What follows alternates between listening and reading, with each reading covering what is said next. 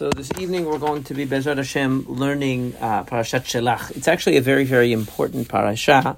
It's a sad parasha, but it's an extremely important parasha for uh, for the Jewish people, for the understanding of Torah and the development of Jewish history, and also for the upcoming uh, fast days that are going to be on the calendar.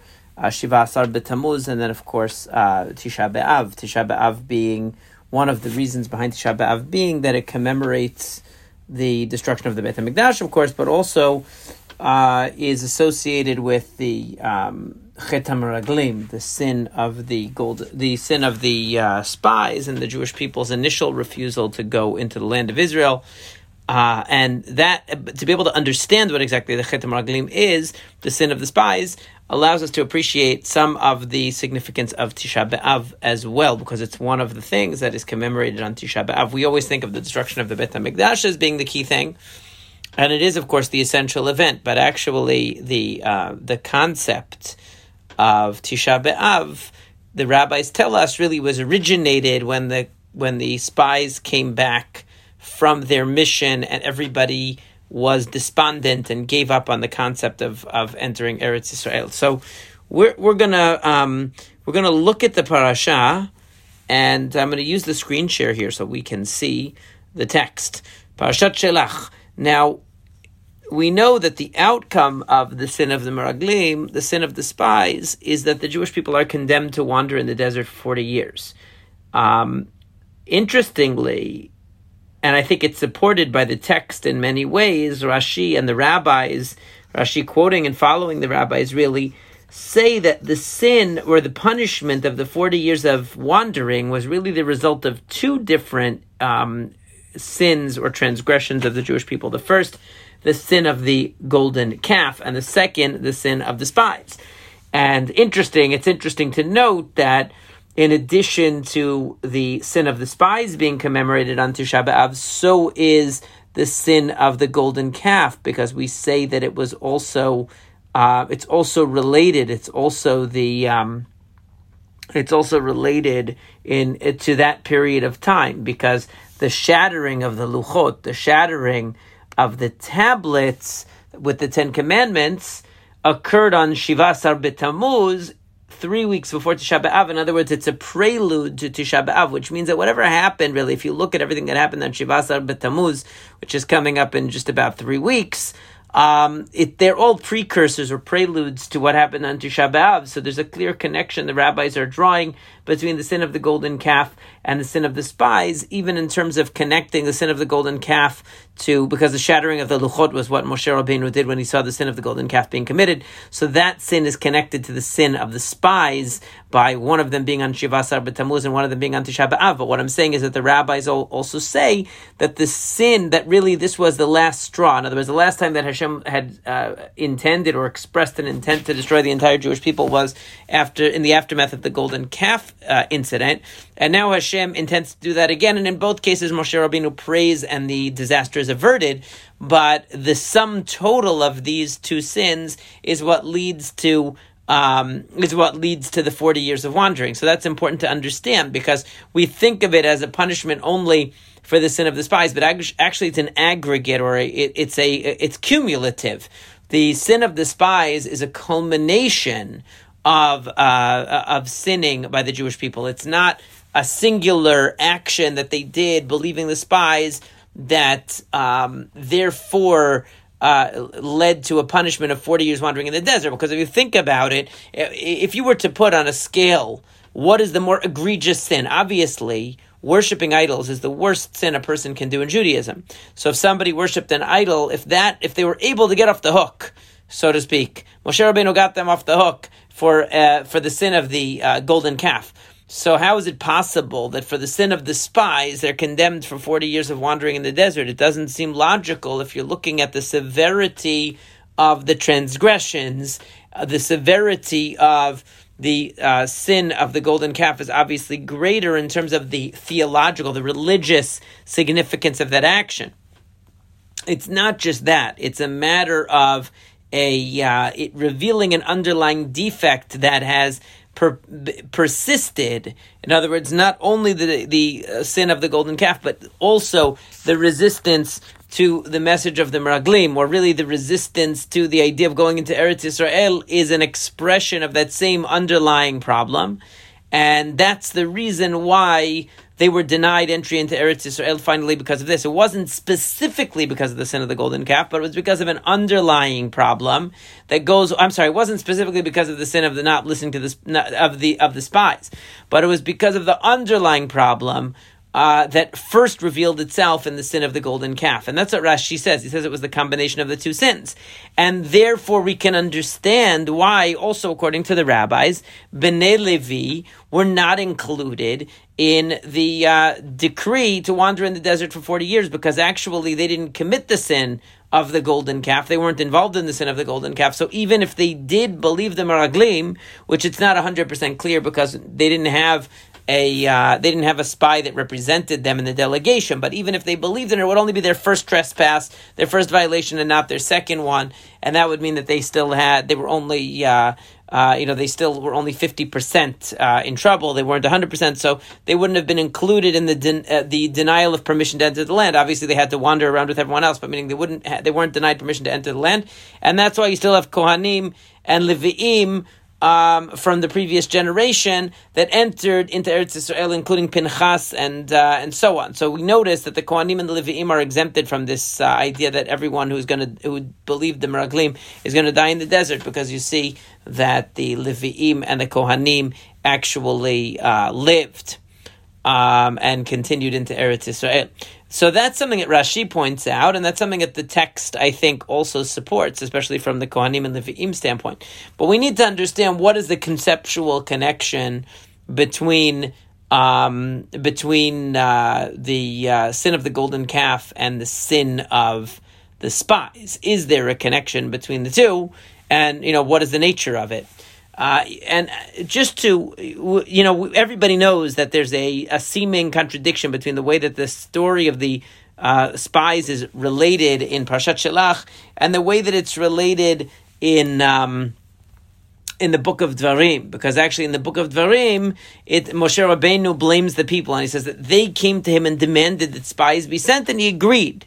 Here, it sounds like Hashem is commanding for the spies to be sent. Similarly, here, it sounds like the spies came back and said, well, the land is nice, but we're not going to be able to go because of this and that. Whereas in the book of Dvarim, in the beginning of uh, Sefer Dvarim, when Moshe Rabbeinu recounts the story, he says that the spies said it was good, the land is very good, but if, you didn't want to go, velo avitem lalot, you didn't want to go.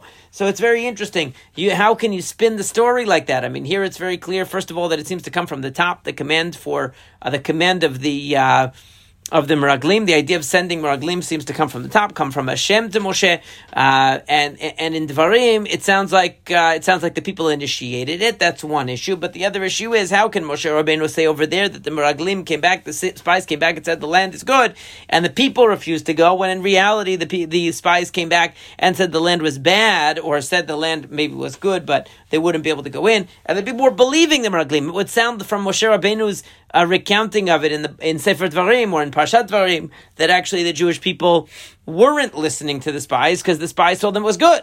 Now you could say that that's talking about only the two spies. Maybe Moshe Rabbeinu only cares about the two good spies who were telling the truth, and that's why he says you didn't want to go because you didn't want to listen to the spies. But uh, what about the other ten? Okay, you should have ignored them, maybe. Uh, but uh, there, there's a there, there's a deeper thing concept here. There's a deeper concept here. Nobody ever denied the land was good, and I think that's important to understand. Even the Meraglim, who were against going into the land, never denied that it was good. And they say in the beginning that the land Hashem has given us is good, but we can't go because the people are too strong and it's too intimidating, and uh, there's something strange about the land, and all of the other things that they said to sow fear and to sow insecurity in the minds of the people. That was an addition, but really they admitted that the land was good. So what Moshe Rabbeinu says in the book of Dvarim, that the spies came back and they said that the land that Hashem wants to give us is good, it is true. If and you don't want to go, that is true because they instead of saying, okay, well, if the land is good, let's go, you believed all of the conspiracy theories and all of the worrisome stories and all of the uh, doubts and the uh, and all of the uh, uh all of the scary uh, you know speculation that the Meraglim added to their report. They it wasn't the facts that they reported that were bad. It was kind of like reading the New York Times. It's hard to distinguish between fact and opinion, and especially about Israel. So there you go. It's a it's a time honored tradition. So the uh, that journalists, that reporters cannot be objective when it comes to Israel. So there you go. It goes all the way back to the Meraglim. The Meraglim uh, say a truth about the land to begin with. If you look at what they actually say in the beginning when they first came back,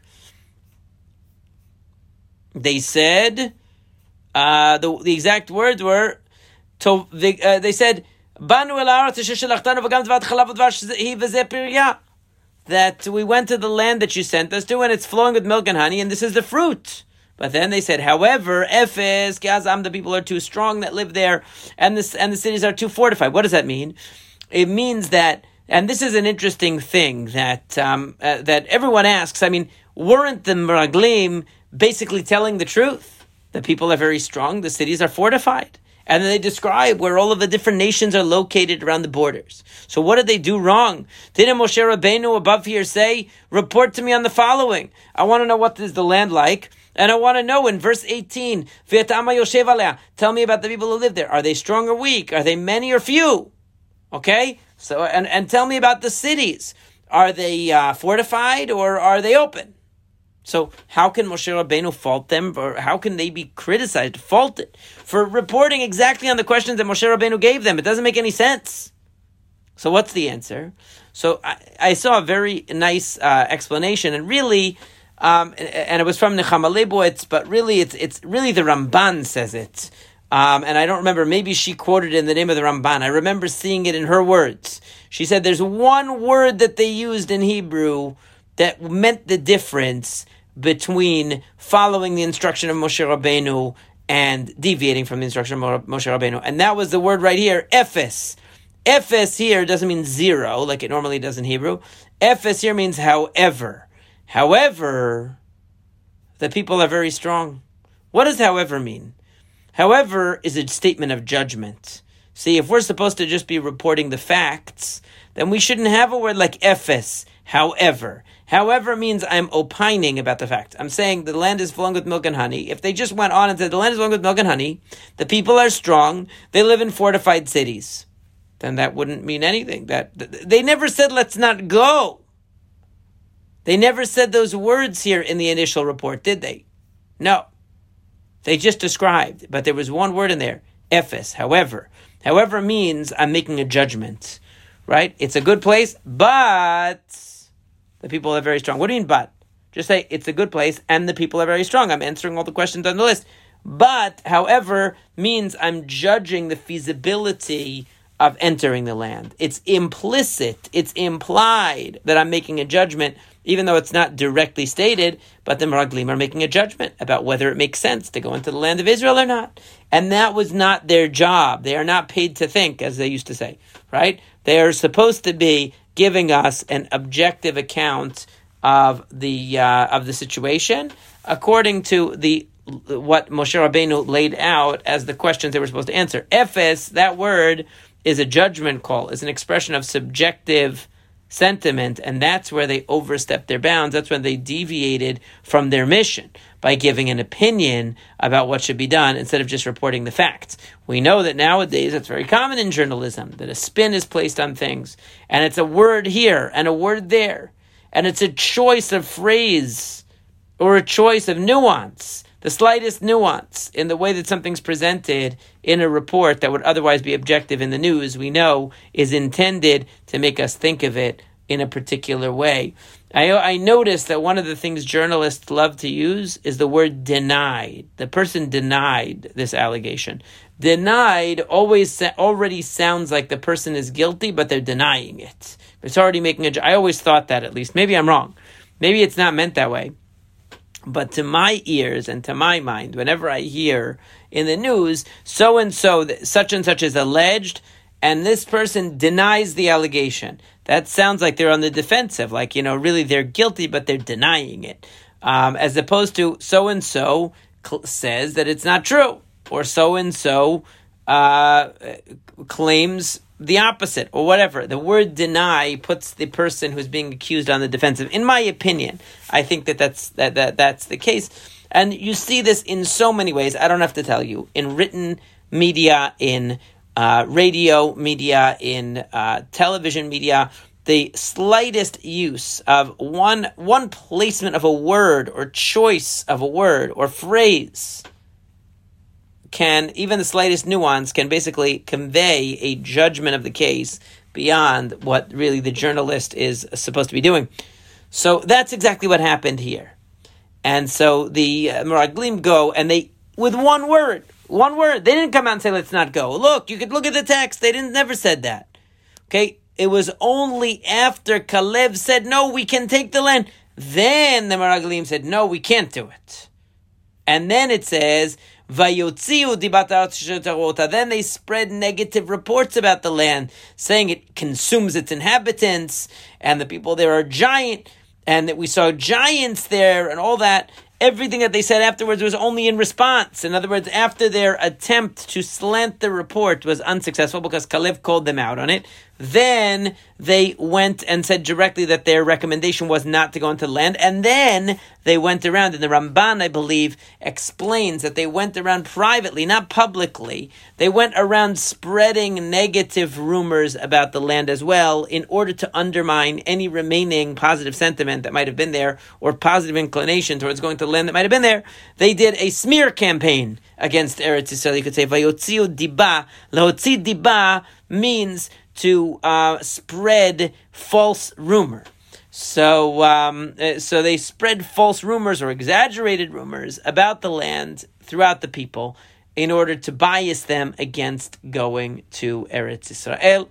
This was because they didn't have Twitter and they didn't have Instagram or any of the other ways that they could have spread their message. So they had to use the good old fashioned gossiping uh, in order to accomplish their goal. But the point is that this ended up being a disaster, and it was a disaster that happened for a particular reason. Now, you might say, what a surprise. The Meraglim came back, we're expecting a good report, inspirational message, and instead everything goes down the tubes. What happened here? Are you surprised? Well, we're not surprised because we already know the story. But would the average reader be surprised? Is the question. Was Moshe Rabbeinu surprised? Is the question. I would argue that Moshe Rabbeinu was not surprised. And how do we know that? Because it says Moshe Rabbeinu, one of the people who was chosen to be a part of the delegation was Yoshua.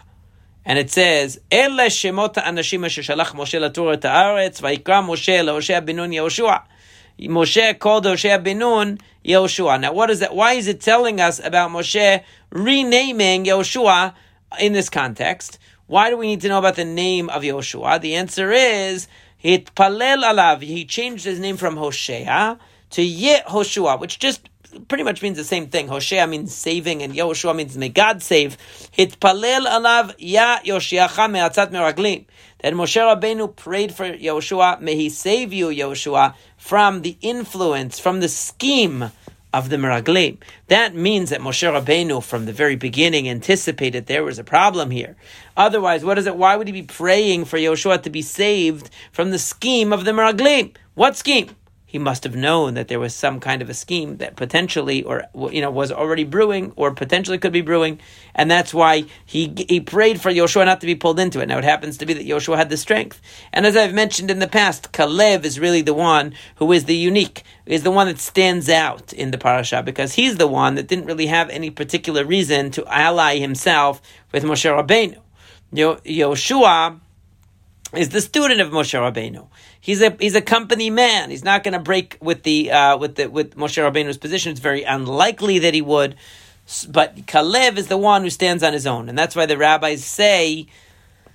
And I've mentioned it before, but just to point it out again, because I think it's so important. It mentions that when they come, it says, Vayalu Banegev, they went up into the Negev, Vayavo ad Chevron. Vayavo is in the singular. Vayalu is in the plural. Vayavo ad Chevron. And the rabbis say, Vayalu, but negative vayavod Chevron. Why does it say vayavo in the singular? Because only one person came to Chevron. Who was it? Kalev levado alach sham, Rashi says. Kalev alone went there. V'nishtatech al kivrei avot. And he prayed at the tomb of the Avot. That was in Hebron, where the Me'arat Machpelah, where Avram Yitzchak, and Yaakov are buried. So that he wouldn't be um, ensnared in the plot of his colleagues. And that's why Kalev eventually inherits Hebron. The proof that that was actually just Kalev who went to Hebron is because later on it says he's going to receive the land. Uh, later on in, in, the book of Dvarim it says he's going to get the land that he walked uh, in, and we know that he gets that he actually gets uh, Hebron becomes the territory of Kalev. So he went there because he wanted to draw inspiration and strength from the Avot by going to their going to their uh, tomb. What does that show you? It shows that Yoshua has his own Rebbe, his own teacher to give him strength. Kalev goes back to Avram, Yitzchak, and Yaakov. They were people who were brave. They were people who were able to stand on their on the strength of their own convictions against the entire world and to go to Eretz Israel. In the case of Avram Avinu, leave everything behind to pursue a mission that seemed crazy in the eyes of the world. Um, and they were able to do that with no social support at all. And so Kalev basically went for the same reason to draw inspiration and be able to stand up against the tide of everybody else saying what's right or what's wrong or what should be done or shouldn't be done. He was going to stand up for what was right, and that was what made Kalev a unique personality. But and then and you see also that he is the one who silences everyone else and then says, No, we can go to the land. Why was he able to silence them? Because they didn't think he was going to be against them. They, they thought that he was going to be with them. Um, but he actually supported Moshe Rabbeinu, which came as a surprise to all the Meraglim. So you see from here, from the beginning, Moshe, from if he's praying for Yoshua not to be seduced by the Meraglim, that means that he knows that there's a concern here, and that might help us to reconcile what we see in the book of Dvarim that Moshe Rabbeinu blames the sin of the, the, the initiation of the whole concept of sending Meraglim on the people, whereas here it sounds like it came from Hashem. Rashi uh, again reconciles that by saying that Hashem gave Moshe the option, and since the people wanted it, Moshe pursued it. Um, the other possibility would be that uh, that the people initiated it, and then Hashem said, "Okay, if the people are going to want this, then we're going to have to do it according to a certain way." And Hashem gave a command to try to minimize the damage that would occur from uh, from this whole mission, but the the point is that there was an underlying insecurity again, an underlying fear of the unknown that was gripping the people. That why they wanted the Meraglim to go. And in the case of uh, the, and in the and here, what is their what is their response once they give up hope for, of going to Israel? Their default response is, "Let's go back to Egypt," which means what? All along, that's what they really wanted. All along, where do you get that from? Where do you get that kind, kind of a reaction as your reaction to the frustration of fear of going into Eretz Israel? That means that all along, deep down in their minds, they were saying maybe there will be some excuse, there will be some reason, there will be some opening for us to go back to conventional existence that we are used to in Egypt, and we won't have to deal with this anymore. And this was their excuse that look, it's a death wish, it's a suicide mission. Let's go back to Egypt. Nitna Rosh Let's appoint a leader and go back to Egypt. And the rabbis say, what is Nitna Rosh? Let's pick an idol and go back to Egypt. That's what the rabbis say. It doesn't mean a human leader. It means let's go back to our idolatry. Let's go back to our primitive way of life and go back to Egypt. Let's forget about this. It's a failed mission. That's what they thought. But what does it show you? It shows shows you that all along they were looking for an excuse to turn back. They were looking for an excuse to justify what was really their cowardly uh, fear of going into Eretz Israel. And if we think about it that way, we can go back, we can notice two things. We can notice, first of all, something that Moshe Rabbeinu does here that is um, unusual. Moshe Rabbeinu asks them to bring some of the fruit of the land back and they do. They bring very long, very large clusters of grapes from the and pomegranates and figs to show everybody. And Moshe Rabbeinu asked them to please bring some of the fruit of the land to show everybody. Now that's a very strange thing. I mean, he knows that they're afraid. He knows that they are worried. They want spies to go and reassure them. And what is what good is it going to do to show them some fruit? You know, what, what, what's the benefit of showing them fruit? So it seems like, uh, and and and if we go back for a second, we go back to what I mentioned in the beginning of the shiur that the rabbis connect the sin of the spies to the sin of the golden calf. What was the sin of the golden calf? What did the sin of the golden calf and the sin of the spies have in common just on the surface? They have in common the, the, the, the phenomenon of fear. In both cases, there's fear of the unknown. In the case of the eh, in the case of the golden calf, the fear of the unknown, Moshe Rabbeinu is gone. He was their source of a feeling of security and confidence, and he's gone. And they don't have sufficient conviction in God's presence being with them, and so therefore they need to create some representation, some intermediary. They didn't really believe that the golden calf was God. That's not possible. But the idea was that they thought it represented his presence, an intermediary maybe between them and God, or somehow a reassurance that God was with them, that they could see and feel and touch and dance around, that took the stress and took the fear off of them, allowed them to feel comfortable and, and, and allowed them to feel uh, some kind of a uh, support again that came from something sensory that came from something very primitive, really. And if you look here in the case of entering the land of Israel again, we're faced with entering in to a situation where we have no sens- sensory input, no sensory data to support the decision we're making. It's based on a concept, it's based on an idea, it's abstract, it's very difficult. Being able to trust that God is with you when you don't see and you don't have evidence, and Moshe Rabbeinu is not there. How do you have that conviction? It led to the Egel Here you have a situation where you have to trust the idea of the promised land that God has made a guarantee to the Jewish people that they will take it. And they can trust Him and trust that it's a good land and go in and they're not able to do it. They want to be able to see it. They want to be able to have some kind of a uh, concrete idea of what's really going on. And that's why, see, the Ramban says that the reason why the Meraglim were sent was that they would have been sent anyway. Because Meraglim you have to send in order to determine a proper course of action, proper course of entry into the land, and a, and a proper line of attack to conquer the land. But the thing is that even though that's true, you don't send a delegation of 12 people to do that. You send a couple of spies to do a reconnaissance mission. You don't send 12 politicians to go and report on whether the land is good or bad.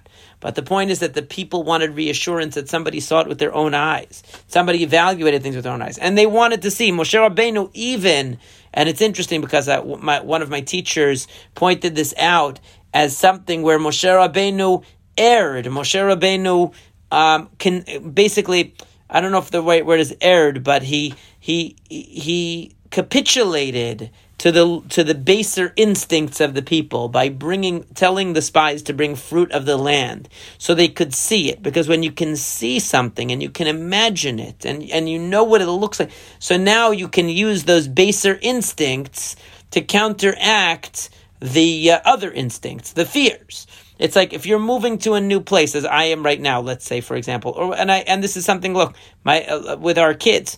So when we're trying to show them what an unknown place Israel is going to look like, so we show them pictures, of course, we show them videos, we show them picture of the neighborhood they're going to be in, we show them picture of the schools, pictures of the uh, apartment, because if they have a concrete sense, then their fear of the unknown, let's say, or their attachment to what's familiar can be counterbalanced by seeing and desiring something that they can imagine as being good um, in the future. But that, again, is not a concept. It's not an ideal or an idea or a theory. It's not something that is engaging the higher elements that a person says, I have conviction in an idea, even though I can't physically see it. It's, it's basically con- making a concession to the lower element. It's saying to play one emotion against the other and to play an emotion, a reassuring emotion, to play that against an emotion of fear. Instead of saying, you know what, you need to rise up above the emotions and have conviction in a principle, in an ideal. Who did that? Avraham Avinu did that. Avraham Avinu was able to go. You're going to go to the land that I will show you. That means it's a land that you haven't seen and you don't even know what it is or where it is. You're going to go and I'm going to show you later. What does that mean? That means that Avraham Avinu has such conviction in God's plan. He has he's so dedicated to the will of God that the details are insignificant. In fact, the rabbis say that that increased the reward of Avraham Avinu, that he was leaving behind, that when it came to leaving behind, it mentions, Lech lecha me'artzecha umi molatecha umi betavicha. Leave behind your land and your uh, your birthplace and the house of your father. In other words, everything that's familiar to you, your national identity, your upbringing, the place that you grew up, your family, the most intimate and comforting place that a person has is the home of their family, that being home with their family. That leave behind all of that that you can taste it, you can smell it, you can see it. Leave it behind and go for an idea that you can't see. You don't even know the name of the place. I'm going to show it to you later but it's going to be the place that God chose, so it doesn't matter where it is. Sam, we see a similar idea when it talks about the relocating of the camp in Parshat Beha'alotecha that we missed, unfortunately, a shiur on that because we had Memorial Day, but the um, but the uh, the concept of um, of uh, in Parshat Beha'alotecha is that Uh, when it talks about the moving of the camp from place to place, that they would spend sometimes uh, one night and one day in a place. It could be one, they could be there, there for one night and the next morning they move. Sometimes they were there for a while. Sometimes they were there for months. Sometimes they were there for days. Sometimes they were there for a year. It didn't matter. Whatever Hashem commanded them, al pi Hashem yachanu, al pi Hashem yisau. According to God's word, they camped. According to God's word, they would they would, uh, you know, uh, they would uh, leave. They would depart. So everything I did was al pi Hashem. It was based on God's will. And the Seforno has a beautiful commentary there where he says that even though sometimes it would be in a place that was very nice, and they would have to leave it. But they wouldn't be attached to it. Or they'd be in a place that was very bad, but they would stay there because Hashem willed. In other words, they were able to transcend their attachment to the physical and attach themselves to God's will. It was God's will that determined where to camp and where to move. And that was a high achievement. That was a very high level that they rec- that they achieved through the training of the camping and the moving, the camping and the moving, the camping and the moving. That all that mattered was the place that God determined. That was what it was to train. That's an abstract concept. But when you have that abstract concept, that's real bitachon in Hashem. Real trust in God is, I don't know exactly what it's going to look like. And this is something I spoke about at length last year when we learned Sha'ar HaBitachon. We were having shiurim in the morning during the height of COVID when everybody was in quarantine and it was on Zoom. And in the mornings we learned Sha'ar HaBitachon of, of the uh, Chovot HaLevavot. And over there, one of the things we spoke about was that the person who really trusts in God doesn't have any specific concrete idea of what, what how exactly God is going to operate in their life, how God is going to provide them with their needs, how God is going, but they know that, that if they're not attached, if they themselves are not attached to seeing up spe- to a specific way that God has to deliver to them parnasa, if they're open to whatever the manifold ways vehicles that God can use to provide parnasah, then they're going to find it because they're not attached to a particular. They're not attached to the concrete. But if they need to see it in a certain way, a certain amount, a certain uh, a certain style, a, a, certain comfort level, whatever it is. If it ha- if it's based on their own terms, that's not really bitachon in Hashem. That's dictating to Hashem the way that you want to see it. And that is the problem that the Jewish people faced, being able to rise above, being able to achieve the greatness that Abraham Avinu achieved, which was to rise above any particular, anything concrete, and to say there's only one reality for me, the will of God.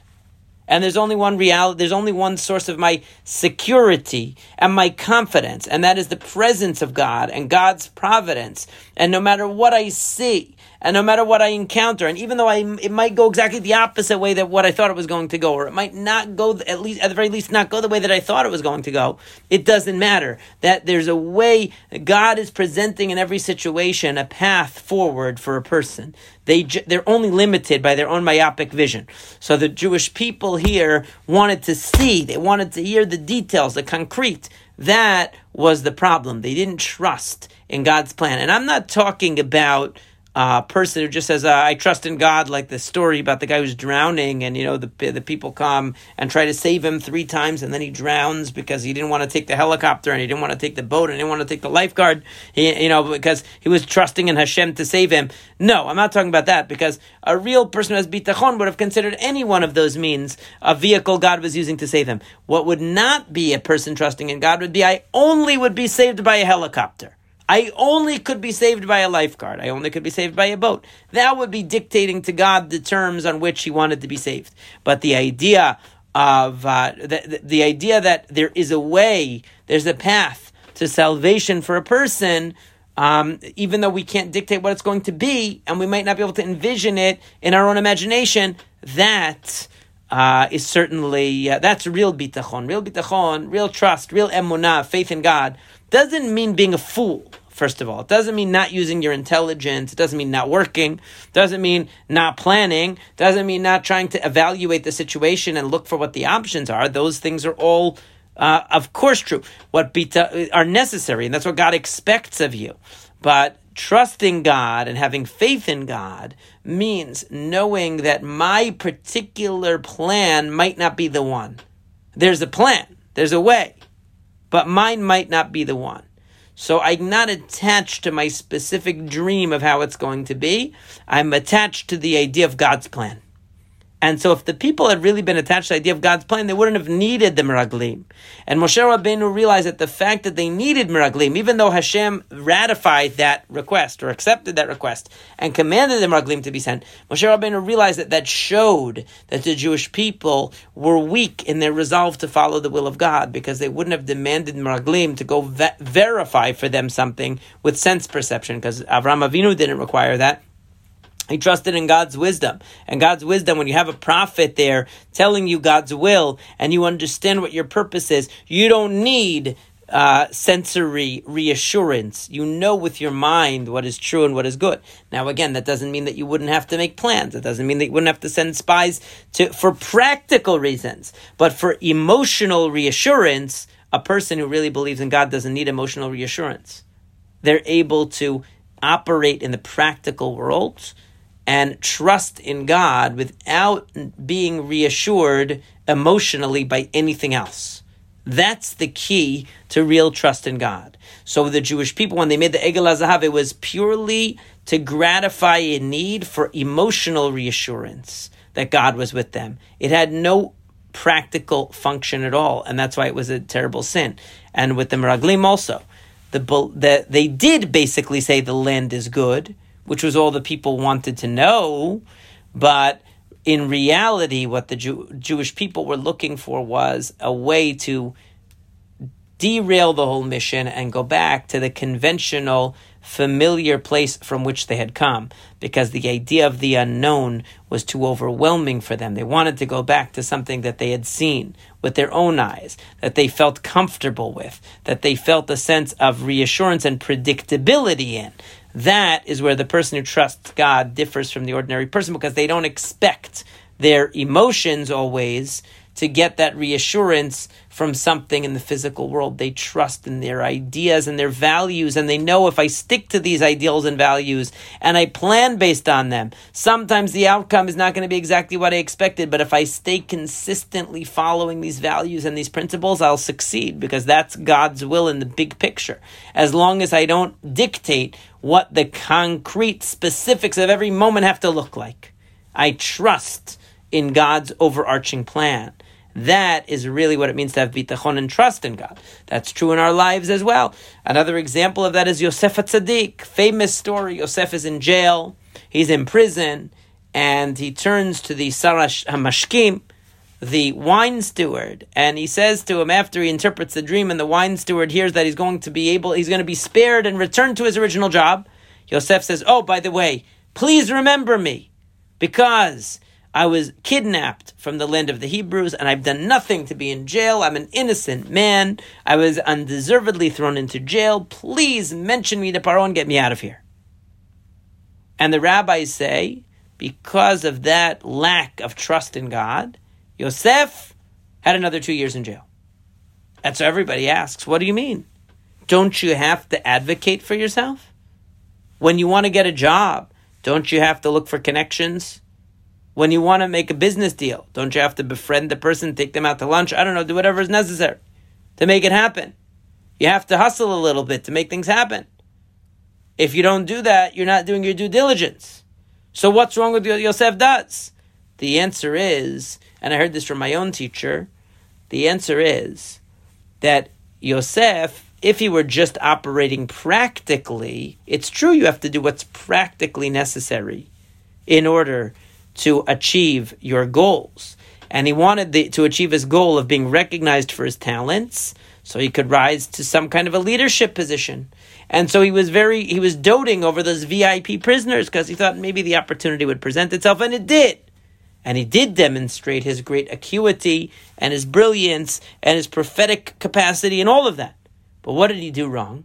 He then made himself into a pathetic case of, uh, you know, basically a pity case because he, uh, he he presented his his story as a uh, I, you know I, I'm a lowly uh, victim. I'm a victim, and, and and what has happened to me, I don't deserve it. And he basically complained to the wine steward for his sympathy.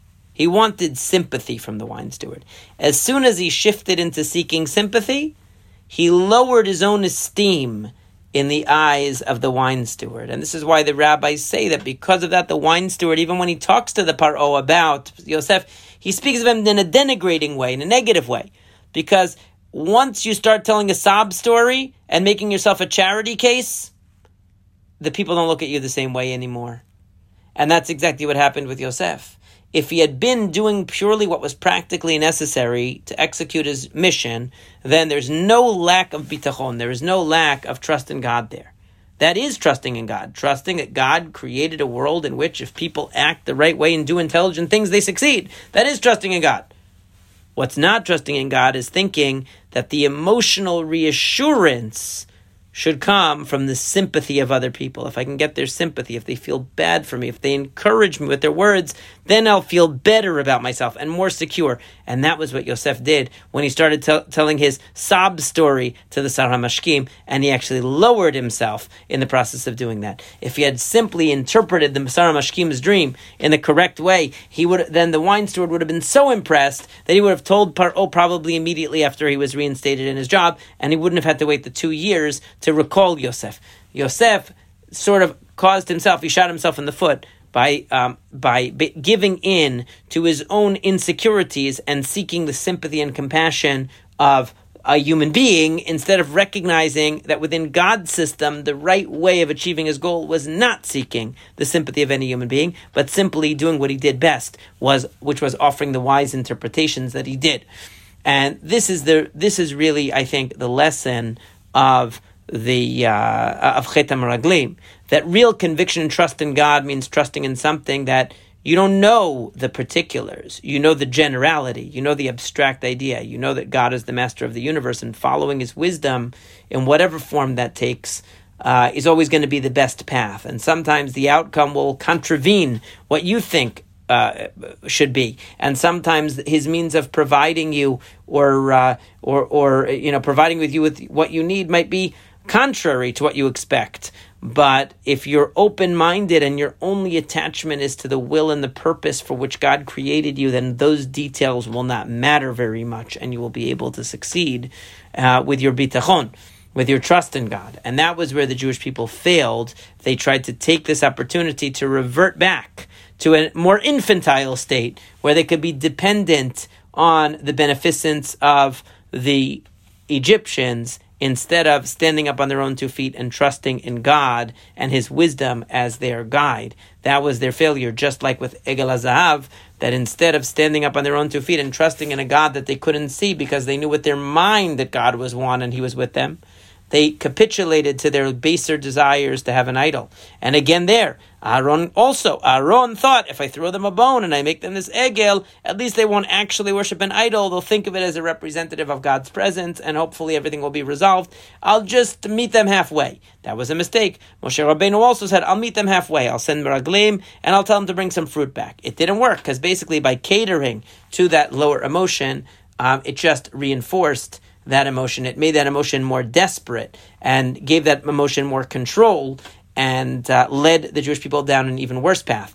And what came became clear was that this generation, because of their experiences and because of all they'd been through, was not going to be the generation that would be able to rise up to the level of transcendence and kedusha that was necessary to enter the land of Israel as independent, free people who trusted fully in the Borei Olam, in the Creator alone. And that was why these sins the sin of the golden calf, followed by the sin of the Meraglim, which really come from that same place of insecurity.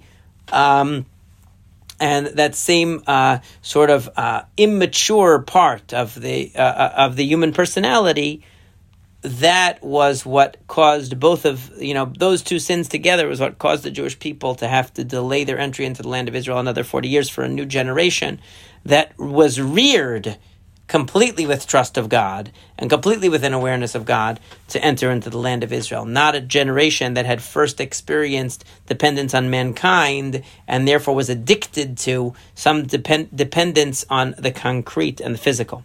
So, for all of us, the message, of course, is if we're going to achieve the mission of being a holy nation, we have to rise above the particulars. We have to rise above the need for a reassuring, concrete, situation and recognize that reassurance and confidence come from trust in God and that whatever life might bring, whatever challenges, even whatever blessings, don't overwhelm us because we're committed to one thing, which is fulfilling God's will, and we know that God's plan ultimately is what wins out and what determines our future and our destiny. And to the extent that we're aligned with that will, we're going to succeed and achieve great heights. And to the extent that we're not, we might get a momentary feeling of reassurance. We might get comfort from things that are familiar, but we will not be able to break out of the addiction to the familiar and rise to uh, greater heights. And I'll give one last example. Avraham Avinu, of course, when he's willing to uh, do the Akedah, he's willing to sacrifice his own son. So at the end of the uh, Akedah, we see that when Hashem tells him, when the angel tells him not to kill Yitzchak, it says that Abraham looked over and he saw that there was an ox there. That was a uh, there was a um, a ram rather uh, that was stuck in the thicket by its horns, and he takes the ram and he sacrifices it to God. And we commemorate that ram by using a ram's horn for shofar on Rosh Hashanah. And one of my one of my colleagues in yeshiva wrote an article about this once, and he said, "What's the reason for this uh, emphasis on the ram. It's weird. I mean, the real test of Avraham Avinu was his willingness to sacrifice his son. Why mention the ram and emphasize the ram that he went took a ram and sacrificed it, and that therefore we remember the ram? That's weird. Why do we do that? Why is that the essential? Why is the emphasis placed placed on that detail? It seems like a postscript to the story.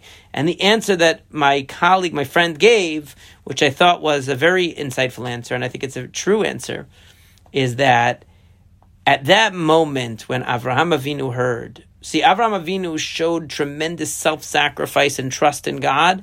Willingness to sacrifice his own son showed that he didn't have any expectations of what God's plan would look like. No particular, even though he had promised him that he would have a son, and he waited until he was 100 to have the son and the miracle happened to bring Yitzchak into the world, he still didn't consider that a guarantee that God would keep that son alive, and he was willing to sacrifice him, and he trusted in God's will that that was the thing to do. That's an incredible thing that he was willing to make that sacrifice. But you would have thought that at the moment that the malach, that the angel told him, you don't have to sacrifice Yitzchak, his response would have been, oh, thank God I don't have to sacrifice him, hug his son, kiss his son, take his son home, have some ice cream, you know, whatever, celebrate that he gets to keep his son. What does he do? He sacrifices a ram instead. What does it show you? Even in the moment that he was given back what he wanted, so to speak, that his son was spared, his focus was only on one thing serving God. Okay, so I'm not sacrificing my son, I need to sacrifice a ram. In other words, the mode of his thinking was always what is God's will and what do I need to do to fulfill God's will and to remain a servant of God. It never was attachment to the particulars. It never was an attachment to his own emotional satisfaction or dissatisfaction. He rose above that. I'm not saying we're all able to do that. Most of us are not. The Rambam says the Avot were on such a high level that many, that even other prophets and even Chachamim, great scholars, did not achieve that level that the Avot reached of total self abnegation, total self transcendence. They were beyond their own per- personal needs and totally devoted to God. That's almost impossible for us to imagine, but it's an ideal for us to aspire to in our own lives, not to get caught up in the good or the bad, in the joy or the sorrow, or the challenge or the frustration, or the success or the achievement, all of these things become ends in themselves and they cloud our sense, our perspective on the big picture.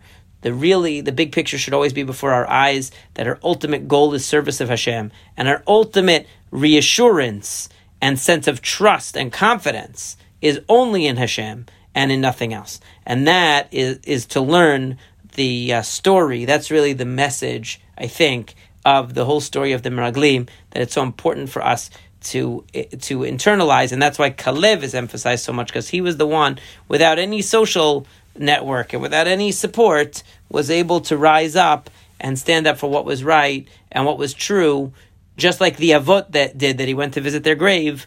And uh, and just like we should do as well in our own lives, to always stand for what is true and not depend on emotional reassurance, on the reassurance and comfort of the familiar to back ourselves up. We should be able to stand up on our own two feet and do what's right no matter what, and speak what's true no matter what. And I think that is the lesson of the Chet HaMeraglim for us to internalize. And once we've internalized that, we'll be ready for their, our ultimate redemption. So Bezrat Hashem, this should be the last Tisha B'Av coming up. We should internalize the lesson, and all of us should see the final redemption soon.